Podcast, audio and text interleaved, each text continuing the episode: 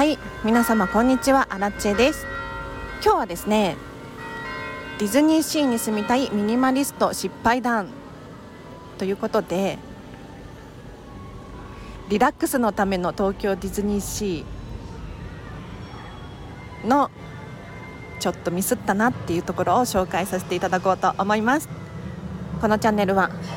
こんまり流片付けコンサルタントである私がもっと自分らしく生きるためのコツをテーマに配信しているチャンネルでございます。ということで皆様いかがお過ごしでしょうか？私はですね本日7月6日ディズニーシーに来ております。ちょっとねプライバシーのプライバシーのなんやかんやで公開予約をさせていただいておりますので皆さんが聞いている頃にはアラチはディズニーシーにいないかと思うんですがそこはご了承ください。で今日ディズニーシーに来てみたんですがしょっちゅうね来るんですけれど予想外の出来事が起こったので 誰の参考になるか分かりませんがもし皆様の中でリラックスのためにディズニーシーに来てるんだよっていう方いらっしゃいましたら参考にしてみてほしいなと思います。で大きく失敗したなと思うのが朝出遅れたっていうことですね。いつもディズニーシーは最近9時開園が多くって9時開園っていうアナウンスをしつつも8時半にオープンしたりとかするんですが今日アラチェがディズニーシーに着いたのが11時前。だいぶ出遅れましたよね。11時前だったにもかかわらず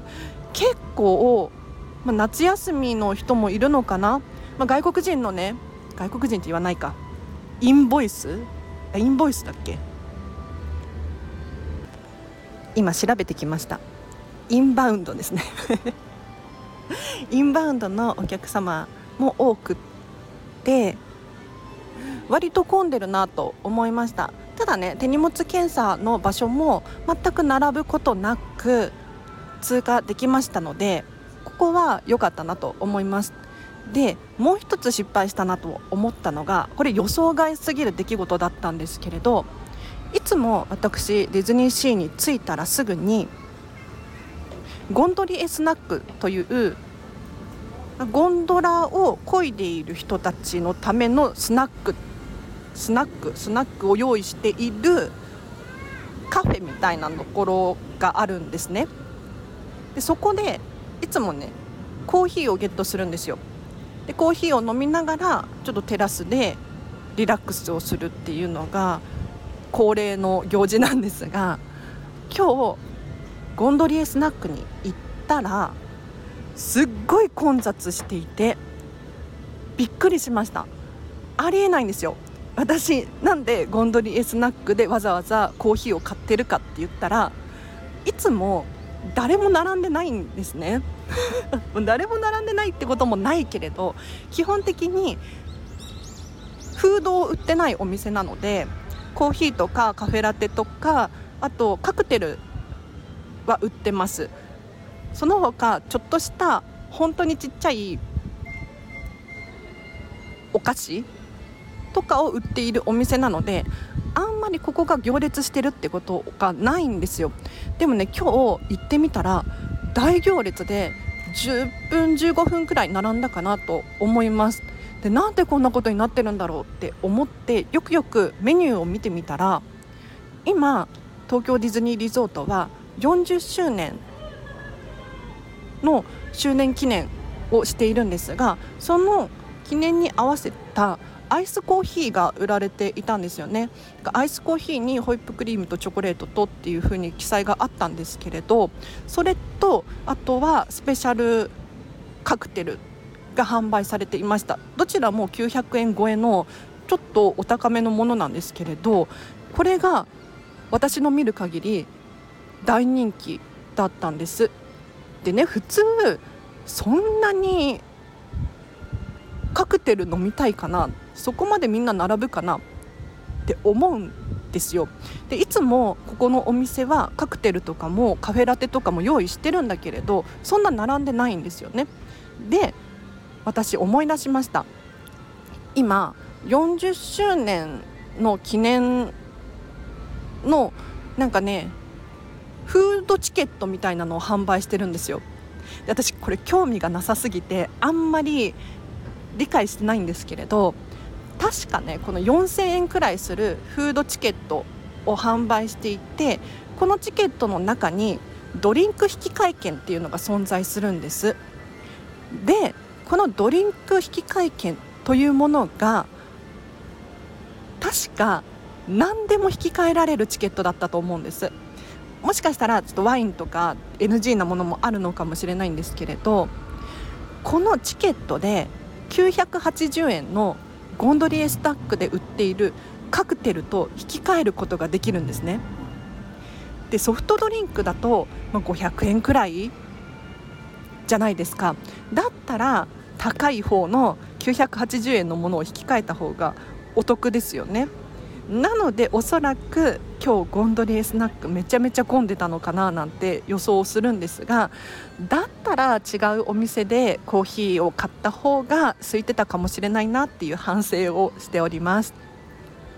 で皆様リラックスのためにディズニーシーに来ることってあんまりないかもしれないんですけれど結構ディズニーリゾートに訪れる際意識してほしいのがディズニーオタクと呼ばれている人たちの行動パターンです。この人たちはもう本当にリピーターでディズニーのことはかなり詳しいんですよ。なので基本的に行動パターンっていうのが同じになってくるんですね。なので新しいグッズが発売される日だったりとか新しいショーが始まる日だったりとかこういう時はディズニーオタクと呼ばれる人たちは割とそれを目当てに行動をしたりするのでいつものディズニーのイメージで間違って新商品発売日にディズニーに来てしまうとなんでこの店混んでるんだろうっていうことになりかねないのでちょっとここはね事前に情報出てますから今日発売日の商品はこれとこれとこれだなとかスーベニアグッズこれだなとか今日からダッフィーの新しいショーが始まるなとかそういうのを意識するだけで混雑は回避できると思います。では今日は以上です。余談ですが成功したこともありまして何かというとディズニーシーにビッグバンドビートと呼ばれるブロードウェイのダンス歌って踊るショーがあるんですね。でここでショ,、えーと、ショーを見るのが私大好きなんですけれど今日抽選に外れちゃったんですよ。で抽選できるのが1日1回までなのでこれ外れちゃうともう抽選できないんですね。ただ今日は11時半からビッグバンドビート自由席っていうのが存在していてこれは先着順で空いていれば座れるというものなんですけれどこれ狙って行ったんです。でも私が入園したのが11時くらいで11時前でコーヒーをゲットできたのが11時10分15分くらいだったんです。ビッグバンドビートまだ間に合うかなって思って行ったらまだまだ席空いてます。っていうアナウンスだったんですよ。もうね11時20分くらいに行ったらまだ席が空いている様子だったんです。でこれって結構珍しいことだなと思うんですけれどなんでこんな現象が起こったかというと同じく11時半だったと思うんですがハーバーで海のところですね。ダッフィーの新しいショーが同じ時間で開催される。ということでおそらくディズニーファンダッフィーファンの人たちはこの11時半のショーが見たかったんじゃないかな。ということでこっちに集中した結果ビッグバンドビートはガラガラだったんじゃないかなって思います。で今日ね本当にガラガラだったんですよ。もうコロナ禍レベルに空席がありましてもちろんあの最前列とか1階席の中央とかは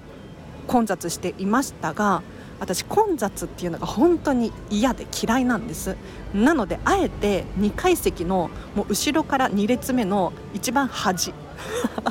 に座ってました。でお姉さんからねあのなるべく空席は開けずに詰めて座ってくださいっていうアナウンスだったんですけれどすいません端がいいんでいいですかって聞いたら全然いいですよっていうことで言っていただけて端がいいですっていうかもう本当に前後も誰もいないしなんなら1列誰もいない状態だったので11時半のビッグバンドビート初回公演自由席本当におすすめです。ということで余談が 長くなりましたが今日は以上です。お知らせがあります。フェムパスさんでウェブ記事を書いております。フェムパス片付けで検索していただくかリンク貼っておきますのでそちらをチェックしてみてください。それからインスタグラムとツイッターやっております。アラチェのことが気になるっていう方 もしいらっしゃいましたらこちらも合わせてフォローしていただくと面白いかなと思います。とですね初めてのお知らせなんですけれどアラチェの放送を聞いている方で片付けレッスン大阪でやってほしいっていう方いらっしゃいますでしょうか？というのも実は最近アラチェさんが大阪に住んでたら絶対片付けレッスン頼むのにっていう方がいらっしゃったんですよ。で私普段東京済みなので東京から確かに出張でね大阪に行くっていうことはできるんですけれど大阪に行くまでの交通費とか宿泊費とかさらには片付けレッスン代とか1人でご負担するっていうのはかなり痛いなと私もねすごくよくわかります。でこの方がね他にもう大阪で片付けレッスン荒地さんに頼みたいっていう人がいたら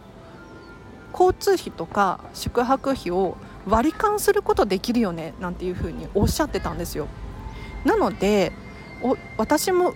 大阪もしくは京都とかね奈良とかにお住まいの方で荒地さんにレッスン頼んでみたいと思ってたっていう方いらっしゃいましたら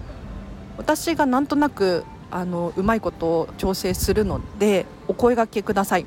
もしくはあのお友達を募ってみんなでアラチを呼ぼうとかっていうこともできると思います。その他にも片付けレッスン以外にもリアルで片付けのコーチングをしてほしいですとか時間の片付けをやってみたいですとかっていう方もいらっしゃいましたらお声がけいただけるととっても嬉しいです。では今日は以上です。皆様お聞きいただきありがとうございました。明日もハピネスを選んでお過ごしください。あなちでした。バイバーイ。